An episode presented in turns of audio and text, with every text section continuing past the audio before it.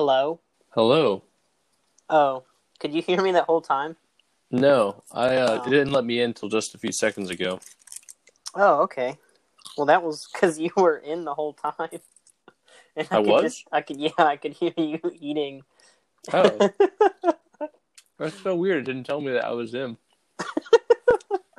yeah, I just heard you munching on chips for about a minute. Yeah. Well, I'm actually I'm eating some Bojangles right now for dinner. That's embarrassing. that's that's perfect. Yeah. So it took me a while to watch this one. Yeah. Um, because I watched it in in a couple of segments. I broke it up, and it wasn't because it wasn't interesting. I just the times that I sat down to actually watch the movie, I was just kind of not in the mood to watch a movie. Hmm. So I think I watched like a half an hour and then another half hour and then I just finished it. And that was over the course of a two week period, I guess. Yeah. But once you finished it, you were like, "Oh man, that's Oh no, good." I I thought oh man the whole time. I was just for some reason I just Yeah. stopped watching it when I did. Yeah, I feel. I my attention span for movies has been getting like shorter and shorter for some reason. But I think I have to be just sort of in a place where I have, you know, approximately two hours set aside and hmm I can't be thinking about anything else or the movie becomes sort of a sidetracked thing. right. But I'm on IMDb, so You want to hit us with some of those juicy deets? yeah. So when I was watching this, I couldn't place the time period Mm-hmm. Um, just based off of, like, I don't know if this was supposed to be made in a certain decade, Yeah. but what I meant was based on the, I guess, the the the look and feel of the movie. I was trying to place it, and Yeah. it it takes place in 2002, which I thought it was either 90s or early 2000s. Yeah, it seemed kind of like 90s to me, but it makes sense. Yeah.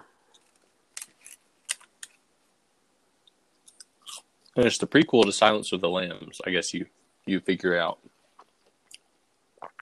This is like before the character of Clarice is on the scene.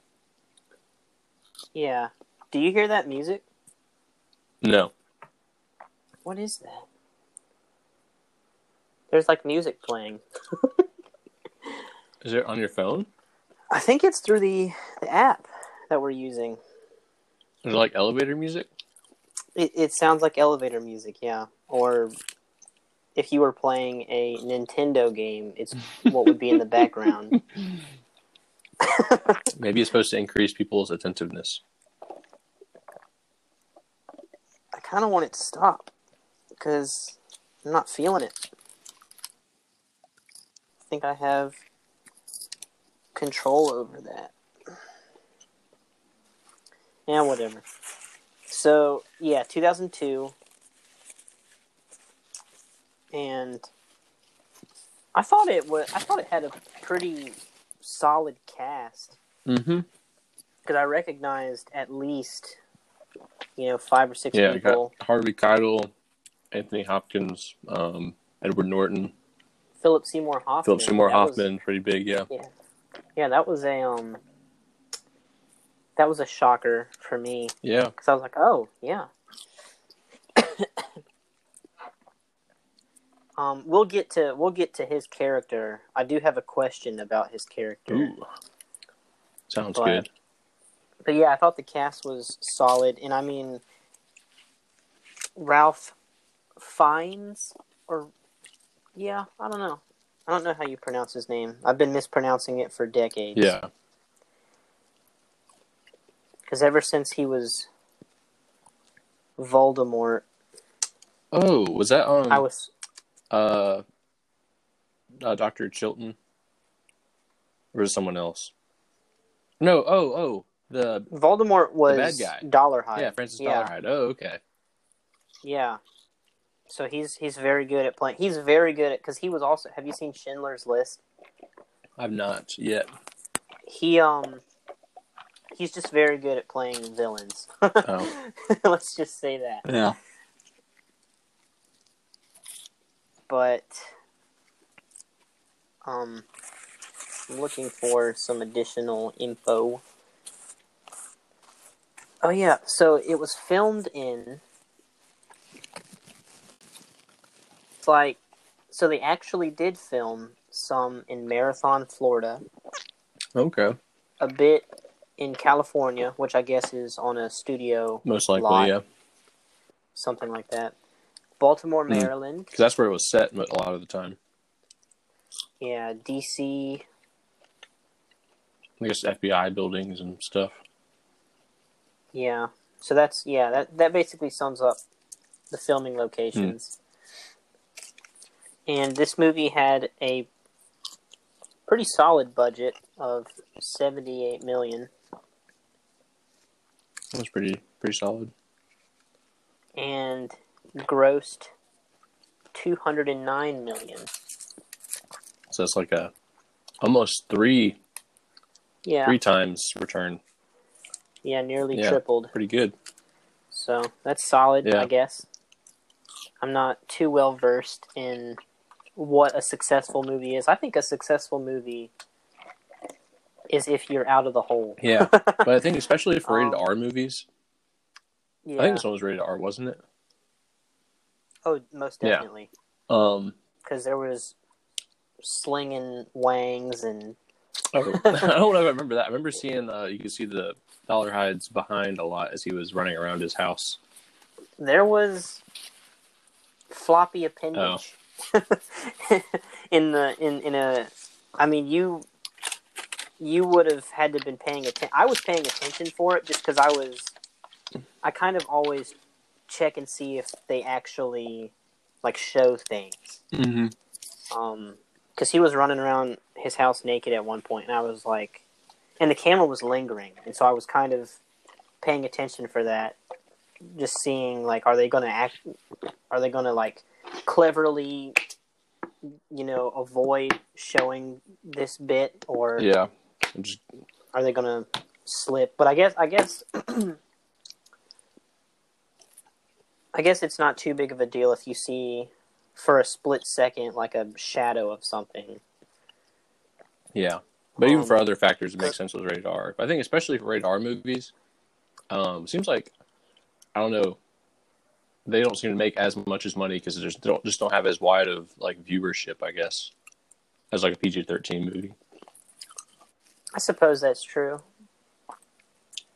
Because I guess the, you know, most grossing f- films of all time are typically not R rated. Yeah. Like Avengers, Avatar, Right. Those are accessible to everyone. Which makes sense that they would, because, you know, there might be some high schoolers that go see movies by themselves or parents that take their kids, Yeah. but typically R rated movies are not going to be as accessible, Yeah. like you said. Especially the one- the, like very dramatic kind of like psychological ones, which I think Hannibal Lecter is a very psychological character. I guess being like you know a cannibal. Well, he also. Are you talking about his sort of demeanor and the way that he carries Yeah. himself, or are Well, you like talking the, and the effect yeah. that would have on the the viewers, like there's like Well, he genius guy, a he is a doctor. Uh, he's a Right. psychiatrist, right? right? So But he's nuts. That's what's crazy. Is like, and as as a person watching the movie, it's like, are all my are my my doctors actually crazy? You know, like.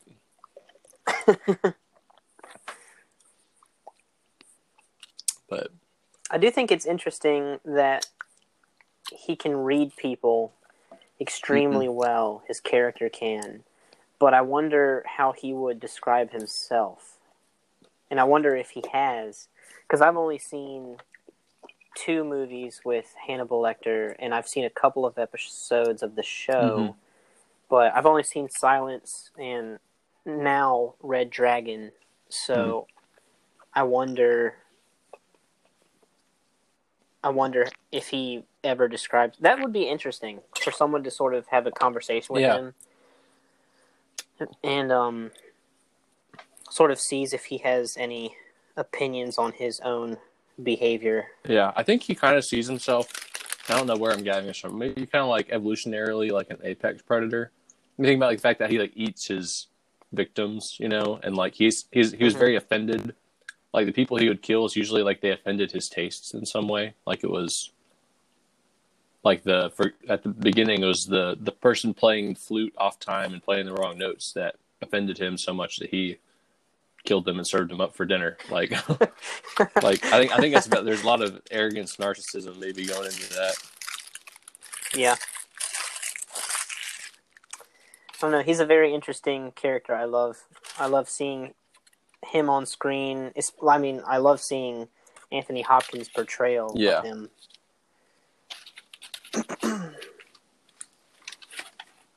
I didn't realize sort of how he looked different, but I went back through and was watching mm-hmm. scenes from Silence after this mm-hmm. movie, and he did look significantly younger. I think they were made about a decade apart, but because I was thinking to myself when I was watching this, he, I know this was definitely made after Yeah. Silence. I was like, oh well, he looks the same. But then I went back and watched a couple scenes, and he de- there there has been some visible yeah, aging. I think they did definitely use makeup or you know whatever to get him looking Mhm. pretty pretty close. maybe some hair yeah, dye. hair dye. I think around that same time he might have been in the Zorro movie, um, and He was in Zorro. he was in the first. Oh, the Zorro, the Mask of Zorro is 1998. He was in the first one of those. Um, but in that I one, in that that. one he has like white hair. So like, I mean, he's he's not. I don't know. He's he's. I don't know how old he actually is. I would guess seventies now, seventies or eighties nowadays. Yeah. But that's the reason why we have computers. Let's check it I'm out. trying to look it up, but I can't. He is eighty-two. Oh yeah.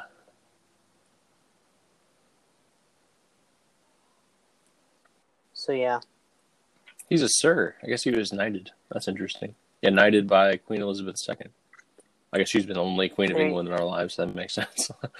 um, 1993, he was knighted. So he did such a good job in uh, Silence of the Lambs. It's like, man, let's knight this guy. I mean, I can see it, Cool.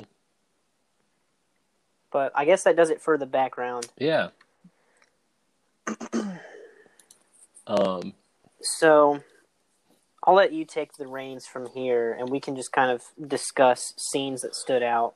yeah. They don't necessarily have to be in chronological order. Yeah. But let's not let's not screen scrub. Yeah. I liked how we did that. We or I Um, like how we did not do that last time.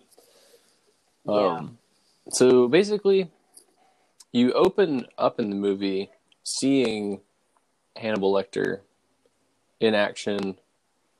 Um, really, only time you see him in action because he's in prison the entire movie. Um, aside from the opening scene, but you see him at the symphony, watching them play. then there's this flute player who they do a very good job making it obvious how bad this flute player is doing, and his like like the director notices, like he notices, and he like or Hannibal notices, and he like winces like visibly. It's like how painful it is that this guy is doing such a bad job. Um, and he has all the board members of the symphony over for dinner. it's like, oh, we don't know. It's so sad that we're having to meet under these circumstances, you know, like this disappeared person and and all that. So I don't even know if they come out and say that the meat they're eating is that dude, but like, I think it's heavily his- implied. yeah, he's like his Hannibal. Like his, his whole thing is like he loves watching people eat other people unbeknownst to them. Um, so that I think that was a very good nod, maybe, to Silence of the Lambs. Like, like because I think you would so you'd have seen Silence of the Lambs first, coming to see this movie. You, you want to see you know Hannibal doing his stuff because this is like the backstory, you know, for for that. But um, I guess uh, another observation, then maybe you can comment on a few scenes, but how the movie opens and ends, I think, is really cool because at the beginning, so after that dinner, um, you see Will Graham, played by Edward Norton, come to consult with Dr. Lecter on, you know, a case. And as he's doing that, he re- realizes that Dr. Lecter is the Chesapeake Ripper who they've been trying to catch.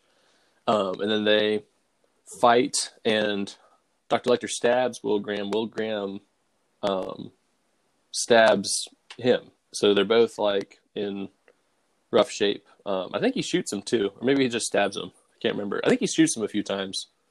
Um, but then at the end of the movie is you have the same scenario except so Hannibal Lecter um, counseled Francis Dolarhyde where to find Will Graham. Um, and then Will Graham dukes it out with Francis Dolarhyde, and then they basically fight till the death. Um, and they are shooting and stabbing each other and stuff. So I just thought that was kind of cool, where you're, you're beginning and ending the movie with these violent one-on-one like showdowns with the serial killer and the and Will Graham. Yeah, yeah, I thought that was really cool. Um, but yeah, that's that, that was probably one, I think one of the cool the coolest things was how they set the movie kind of in that frame, um, and basically they like get rid of the Will Graham character. He's on a boat, he's piecing out, and then the very end, you're like, there's or the um, Doctor Chilton comes to Hannibal and is like, hey, there's someone here to see you uh, from the FBI, a young woman named Clarice, and that's like movie's over. it's like, oh, you know what's about to happen. Did they did they say They her did, name? yeah, Okay, Yeah. I didn't rem- I didn't remember if they actually yeah. said I'm pretty it. sure, but so yeah, I But- thought the beginning and end were like pretty geniusly, you know, developed. Um, it's developed around a Yeah. book too, you know, so like they have they have really solid material coming into the whole thing. Yeah, the the best movies are the ones that come full circle. Right. Sort of, not just answer questions, but give you that resolving Yeah. feeling. So it's kind of like we saw. I guess you could say that Will Graham's character was in the midst of a war on terror, and he won the first battle, and then it ended with his final battle. Right. Well, I don't. I don't know. I would assume, dude needed to stay retired after after this last encounter. Yeah. because apparently he had gone through something like that two or three times, and then he was retired, and then he came back as a consultant, but got in the midst of everything Yeah. again. I would hope that his wife was able to convince him to step down Yeah. once and Yeah. for all at Yeah. the end of that encounter. Right. So yeah, so you don't. I mean, you miss the character of Will Graham, I guess, but also you understand like, yeah, he's kind of out of the game now. Like, there's. It makes sense. He's not. It's not just Will Graham and Hannibal Lecter for like all three or four of the movies they have. You know. Yeah. Um, What did you think of Ed Norton's blonde hair? I thought that was a very. That's one of the reasons I thought it was. I guess '90s. I guess early 2000s, but um, kind of gave me some like Paul Walker Fast and Furious vibes. Mm. Um, I mean, not not really at all, except they're both like cop, you know, kind of people um, with bleached hair. But um, Yeah. yeah. I thought that was interesting. It was awkward to me. Did he? So, when he was in Hannibal Lecter's Mm-hmm. home in the first portion of the film, did he have just his normal brunette hair at that I think point? it was, I think it was bleached remember. then too. So I don't think it was just a Florida Okay. thing. Um, Yeah, that's what I was. I'm trying to Yeah. remember that. Although that would have been But- pretty, I think, pretty cool. Like to actually make him look different after having lived in Florida for you know, a few years or whatever Yeah. it was. yeah, like maybe his his hair. Maybe he didn't dye it, but maybe it's more of just being in the sun all the time. He has natural highlights, Mm-hmm. or I mean, it was definitely bleached. Yeah. So, Maybe get like a spray tan or something too. but it, it was it was definitely it was awkward for me to see Ed Norton that way Mm. because I have a vision in my head of Ed Norton, and it's not bleached blonde hair, tan. Yeah. so, so it was it was it was just awkward for me. Yeah. That's the only word I can think of. Yeah. Um, I think that's fair, but I guess the Florida setting, you know, is is important. With um, it's like his escape from that world, then you know Harvey Keitel, FBI director, or not just not director. Um, I guess he's Jack Jack Crawford's like the criminal minds director kind of dude. It's like comes and recruits him for his help. Um, after he's retired, um, and like in while he's in Florida, like the, there's a mid mid movie risk to Will Graham's family where they're back in Florida and they like get his, his wife and son out because they think, you know, he's coming for him because uh, Hannibal gave Francis Dolarhyde his address um, in the classifieds of like the the Tattletale uh, newspaper magazine or whatever. Um, and then you're back in Florida at the very end, you know, for the final fight and sail off into the sunset moment. Um, but yeah, I think the I'm trying. I can't remember how early they introduced you to the behind the scenes, watching the character Francis Dolarhyde. That's kind of cool. I think movies where you you you see the bad guy um, and like the good guy both in their own kind of like stories and worlds. It's not just like the the unveiling at the end. You know, it's like oh they knew them all along. It's just you know, because I think the the Francis Dolarhyde character was pretty complex and uh, twisted. Yeah. I thought it I thought it was an interesting introduction to him with sort of they they sort of tell us a little bit about his tragic backstory, if you will, right from Yeah. the get go. Um which I misread, I guess. Maybe maybe it says something about my psyche, but when I didn't know that when his grandmother was chastising him that he had peed himself. I thought he did something else. Mm. Because she was talking about his I thought he had like a wet dream or something. Mm.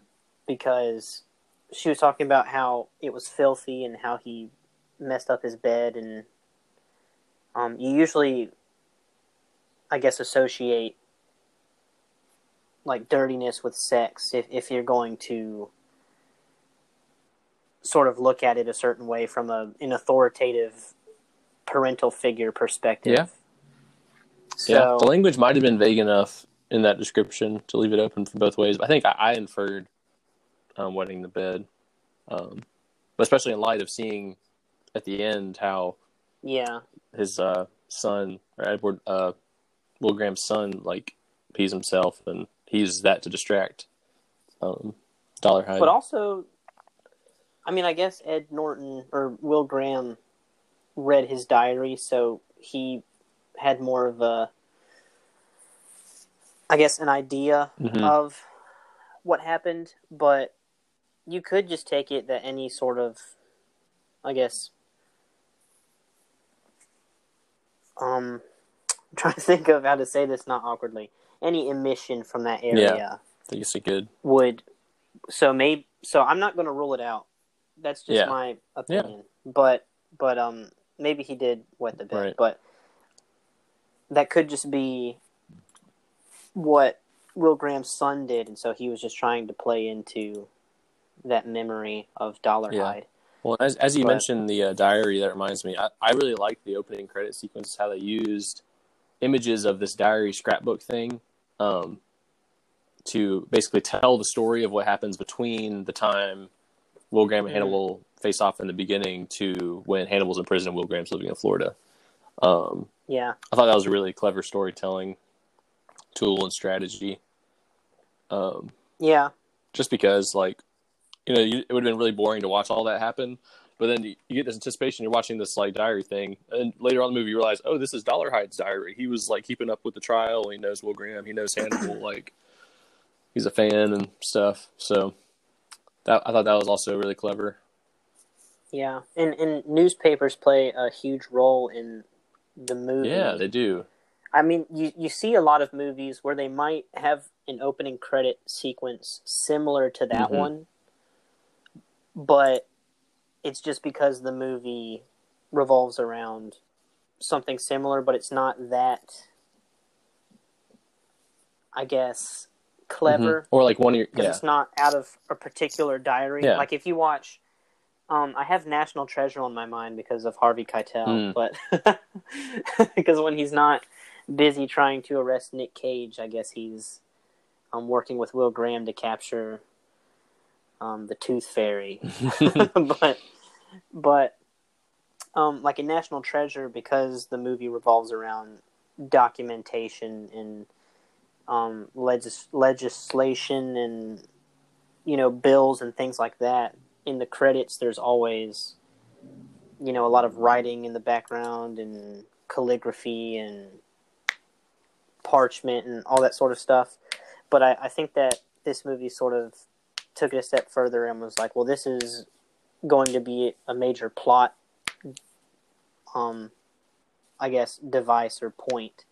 Is that this is we're not just telling you what happened in between. We're not just using this as a time to put the credits on the screen, but this is also a a significant item in the film. yeah well and with that do you, do you want to talk about freddy lounds um now since we're talking about newspaper stuff sure, sure. Um, so his character is interesting, I guess. You see him introduced kind of like a jerk reporter, like invasive. You see what some of his like articles at the beginning in the in the diary of like him getting the close up picture of Will Graham in a hospital bed when he's like close to death and all this stuff. He kind of comes across as like you know a little arrogant and uh, nosy, and the FBI guys don't really want to talk to him about the Tooth Fairy, you know, killer and and that stuff. But so, what- what stuck out to you about that character?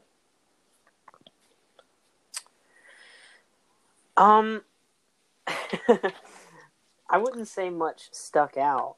Um, I would say that he played a uh, a a particular role that exists in in many films, as like you said, the jerk reporter. Um, a movie that I saw recently, I think with you. Not recently, but in the Mhm. last year, I guess, and it was, um, oh my goodness, I forgot the name. with the reporter. Yeah, uh, Olivia Wilde played the reporter. Oh, it was a oh, Clint Eastwood oh, movie. yeah. Um, William- Jewell, uh, yeah, Jewell, Richard Richard Jewell. Jewell. Yeah. So, um, but I, I guess you know, there's too many movies to to list that have a jerk reporter. But I was thinking about Olivia Wilde's character in Richard Jewell too. Mm. Um, kind of cut from the same cloth. But the the thing that I wanted to mention about him, the reason why I brought him up earlier was when he was being attacked by Dollar Dolarhyde. What was what happened? Did did Dollar Dolarhyde bite a tooth out of his mouth? Um, I, I couldn't think he tell what bit- he he bit something out and spit I think I think it was his lips. his Yeah. lips. Okay, because I know they he had some special dentures that played some sort of a role. He would like put them on when he was assuming the dragon persona, I guess. Okay, because I didn't, I, I couldn't remember if they came back or not. The because he put him in at one point, Yeah, but I didn't remember. And, and I think someone called him the Tooth Fairy one time. Yeah.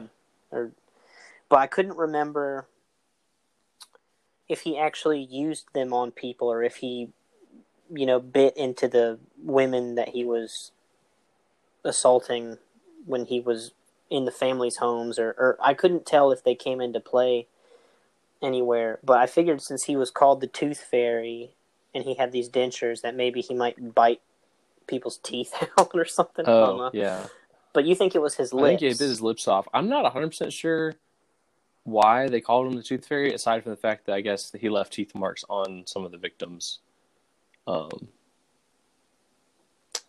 Oh, so he did. I couldn't I remember think if he did I think so. It was part of his kind of like twisted sexual ritual after killing the woman of the families. I, I believe. Um, Hmm.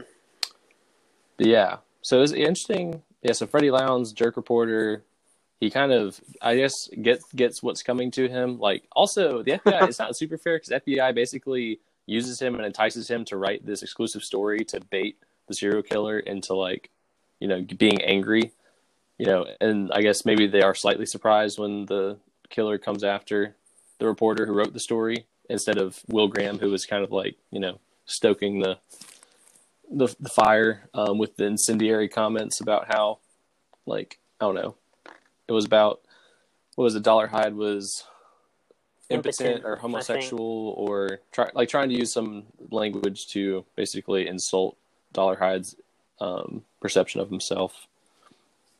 Mhm. Um, yeah, and then Dolarhyde lights him on fire and rolls him down a hill and crashes at the foot of the building. So that's that was pretty crazy, like unexpected, you know, kind of move. well, there. he was he was a liar, liar, pants on fire. yeah, fire. So it's It's it's, poetic. um yeah, it's it's a poetic ending to a rotten person who probably didn't deserve the fate that he um eventually came to. Yeah. Poor yeah, guy. I thought it was interesting that he was kidnapped and attacked by Dolarhyde um instead of Dolarhyde sort of coming after Will Graham. Mhm. Yeah, at least right away, because then you have the whole false bluff where so Dolarhyde is is of course having a facial deformity with the cleft lip that's been repaired. He's sensitive about. He of course falls in love with like the one blind woman that works at the place he's at because she doesn't you know care you know what he looks like and but he's still uneasy about her. But then he stages a killing of himself in front of her to like you know pretend to to disappear and and all that. So you think that's like the end of the movie. So he's killed Freddy Lounds. Like you think he's gonna kill the blind girl, but he actually just kills himself. Um, and then it's kind of just like winding down. It's like wow, that was pretty, you know, pretty lame. Like it's over. Um, and then figure out the the body that was in Dolarhyde's mansion that was all burned up wasn't actually Dolarhyde's body. Um, so that, I thought that was a good kind of plot twist too. I mean, you might have seen it coming. No, I definitely. Uh, I was kind of in the same boat. I, I, I, I could see that being the ending. Like if they would have just ended it right after Will Graham is talking to. I don't want to say the blind lady, but I don't remember her name. Oh yeah. Um, but they could have just ended the movie there, and I would have been like, "That was a solid movie." Because I don't know the the the uh, the serial killer who's obsessed with his becoming and the thing that he is wanting to be. He sort of decides to end his life so that he's not, I guess, controlled by the dragon right. so that the the um his significant other can live. I think that that would have been an interesting end, but I like the actual ending better. Yeah, for sure. Uh, definitely a twist and I, one that I did not see yeah, but so you walk in. So I think the FBI knows that he's alive, um, or like somehow the audience is made aware of it. Then you see Will Graham and his family in in Florida at their house. Um, his, the son goes inside to find something. Like then he walks. Well, s'mores. Yeah, because you went to go get yeah. Which the, I think the way Edward Norton said it, it was like s'mores. Like he kind of brought out the Yeah. hesitation apostrophe thing. That was kind of distracting to me, just because I've only heard it s'mores, not s'mores. You know, like the, the slight thing. But you know, while being distracted by that, you see that oh, the sun's been gone a while. It's like go see what's up. So he walks in the house, the mirrors are broken, and that's like the number one sign that the tooth fairy has come to town. Is that the mirrors are broken in your house. So this is like while I guess the FBI is calling like a very dramatic moment. Um, so I thought the way they the way they like made that suspenseful was um, pretty impactful with the, their whole kind of confrontation there in the Mhm. bedroom at the end. Yeah, and, and it's a good thing that Will Graham was teaching his wife how to shoot. Thirty minutes right? Yeah. So they yeah so they made sure they introduced her being able to shoot a gun at some point in the movie, knowing that she would be, of course, shooting a gun at the end of the movie.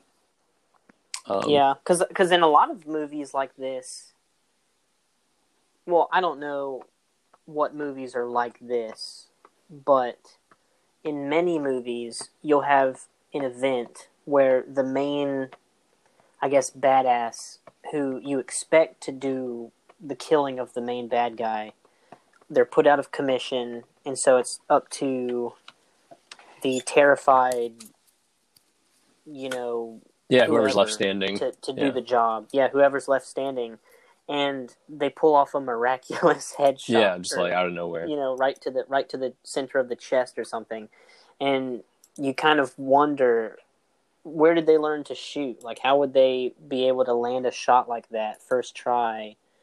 Um, Yeah. But I, I, I think that it was just a nice little point to have a 30 second scene of her practicing shooting with with um Will Graham. Yeah. It just makes it. at one point. Yeah. It just makes it flow better, a little more like believable and Mhm. um and stuff. So yeah, Yeah, I mean, I thought overall solid. I think not necessarily a critique, but being you know a Hannibal Lecter movie, it was just a bummer we didn't get to see more of Hannibal Lecter. You know, like he's he's in prison yeah. basically the entire time.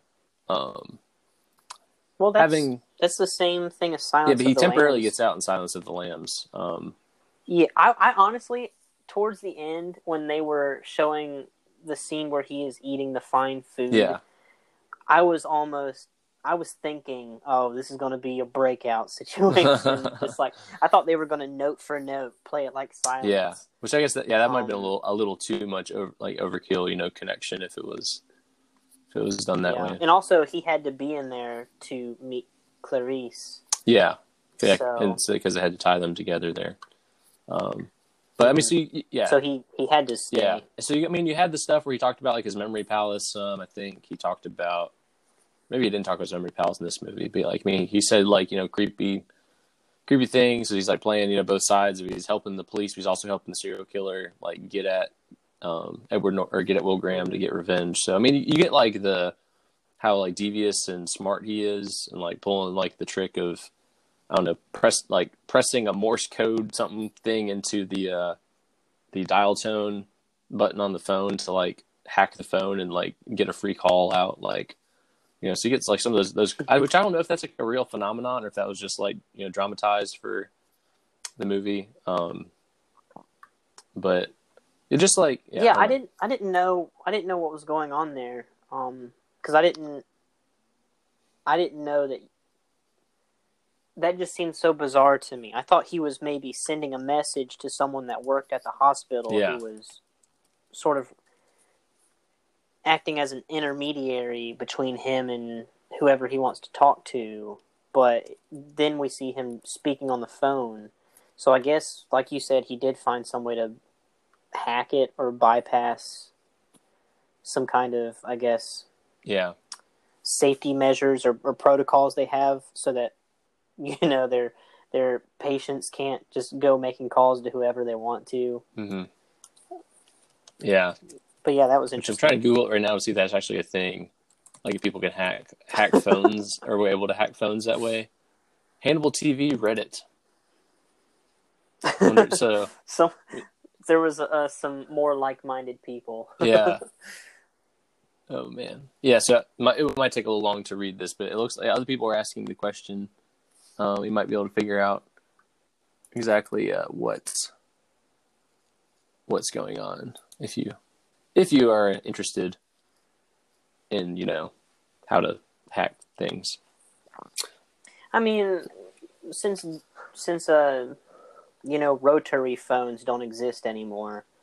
Yeah, I don't I don't think it's uh, too pertinent for Yeah. for either of us yeah. to know. Well, there's this old phenomenon, like it's in summaries called phreaking with like a ph, um, that where you basically using and emulating certain sounds, you could work through, like get through the phone thing a certain way, like make it glitch so that you could get free calls, like international calls or So it's been a phenomenon in some other shows like Person of Interest. There, um, you see Harold Finch do that with like a whistle in an episode. It looks like in the show Manhunter, they might also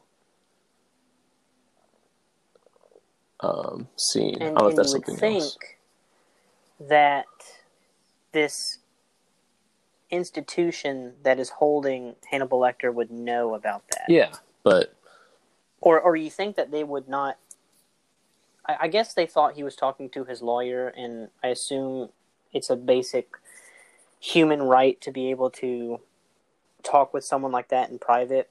But for someone like Hannibal Lecter, has he forfeited his right to privacy? That's an interesting Yeah. Yeah. thought. Yeah. uh, I mean, there might be there would be many people that might argue that, but I mean, Hannibal Lecter is a conniving, um, very dangerous human being. So I'm I'm not sure that you should leave him unsupervised with something right. like that. So I think that's kind of the point. Is no matter, no matter what you do, because Hannibal Lecter is so smart, so observant, so manipulative, he's going to figure out what you're trying to do, and he's going to figure out a way to turn that to his advantage. Like for example, in the movie, they find this hidden note in his cell during a routine check, and then um, they take so they've taken him out of the cell to do the check, but they know that if they keep him there too long, um, locked up outside of the cell, he's going to get suspicious and think that they found something in his cell. So they basically have like 30 minutes to stage like a, a stalling ta- tactic in the prison and to get the FBI, like analytics people, to get this note to analyze and then get it back to his cell, um, which I thought was kind of like a cool sequence of events. But then, of course, you have like the person who's put it back, who's cleaning up, like didn't put his gloves all the way in his pocket. So, so it was like, it's like, come on, man, like you were you were inches inches away um, Yeah. from being home free, and uh, so he's like, okay, so now he knows that they know about the letter, and he's gonna like use that to his advantage. So, I guess like yeah. you- Sorry, what No, were you it's, going to say? just like he's like the ultimate bad guy. It's like no matter what you do, Mhm. for as long as he's alive and he has his eyes and brain, like he's gonna find a way to.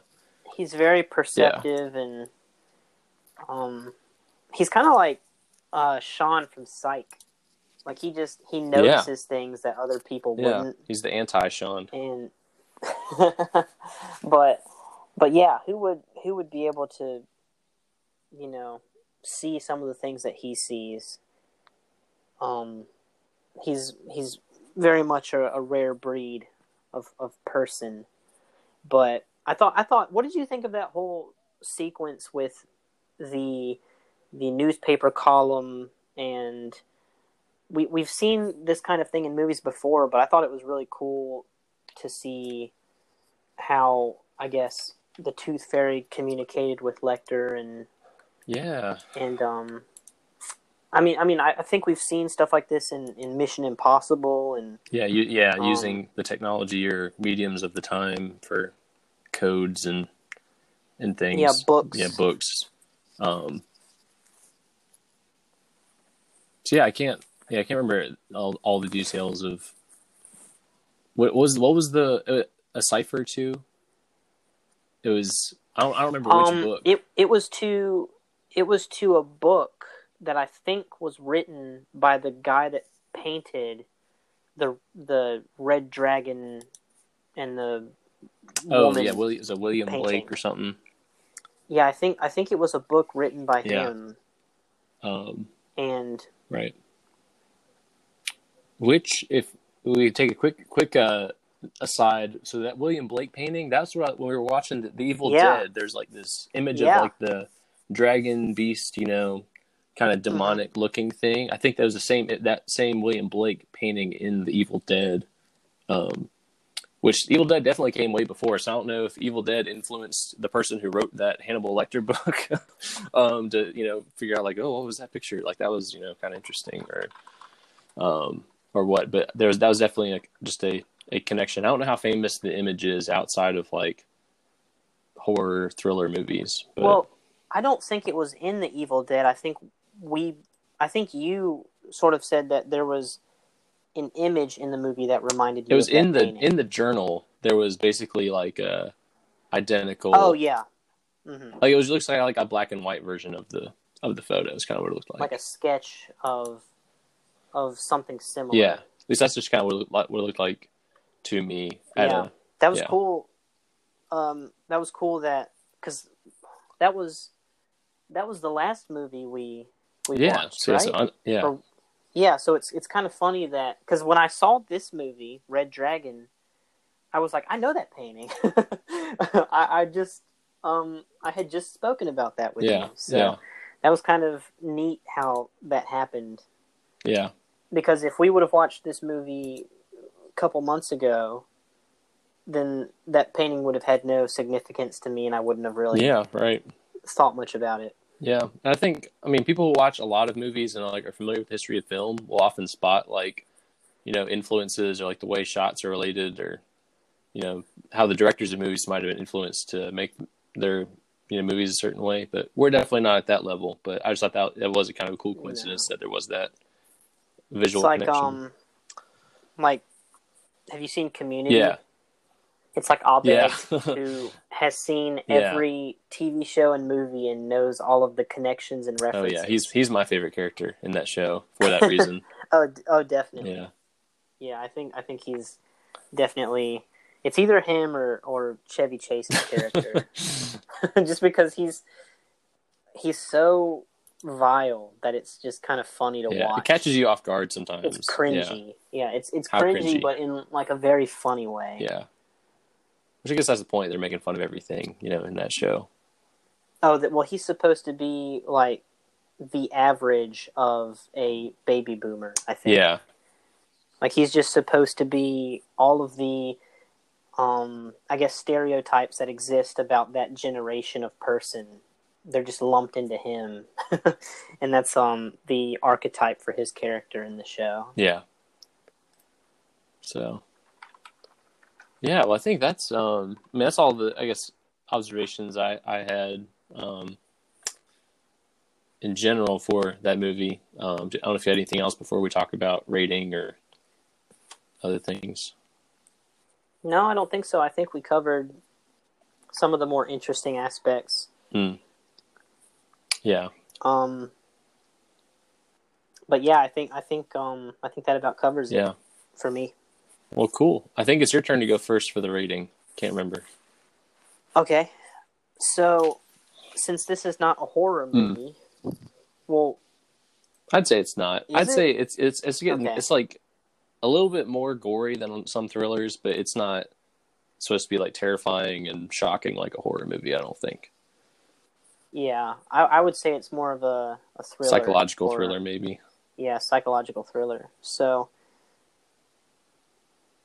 yeah, so so we don't have to do the The, yeah, the own category thing. the the two the two ratings. Um, I mean, just as a movie, this one was very solid. I thought the cast was pretty phenomenal. the The story was really good.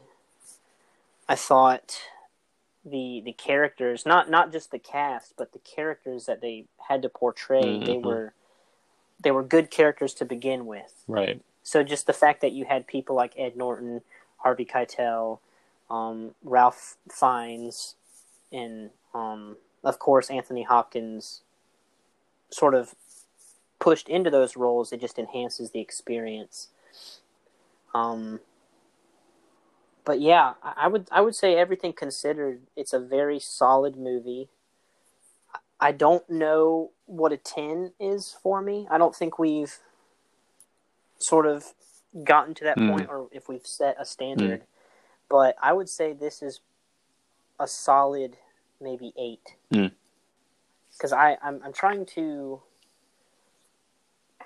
I'm trying to be grounded with my ratings Right. Yeah. Not just be. just yeah. because I don't I don't want to be like, well, this is everything's a nine if it's a, if it's a decent movie, um, because I don't I don't know if I would ever give a ten, um, because I think ten just means perfection. Yeah. and I don't know if this movie was like I haven't analyzed it enough, but I think I think eight is very fair. It was a very solid movie. Um, but that was the number that sort of just came to mind instantly when I was thinking about it, and so I'm just going to roll with Yeah. it. Yeah. No, I think I think um, as always, our, our, our minds go to similar numbers um, for similar reasons. I think I would like we're trying to avoid you know going to the half decimal point system. Um, I would almost want to give it like an eight point five, but I don't think I would call it a nine. Mm. You know, like it's Yeah. is it really just one degree away from being a perfect movie? It's like, mm, I mean, I don't know. Like I said, like we made observations about how it was very like well thought out, like very cohesive story. Like we didn't really point out any you know glaring plot holes or things. Like great performances all around. Um, almost a period piece of bleached hair from the early 2000s. You know, you had had some great you know cultural value, I guess, with that. Um, we had Philip Seymour Hoffman doing Philip Seymour Hoffman things. So like very very enjoyable.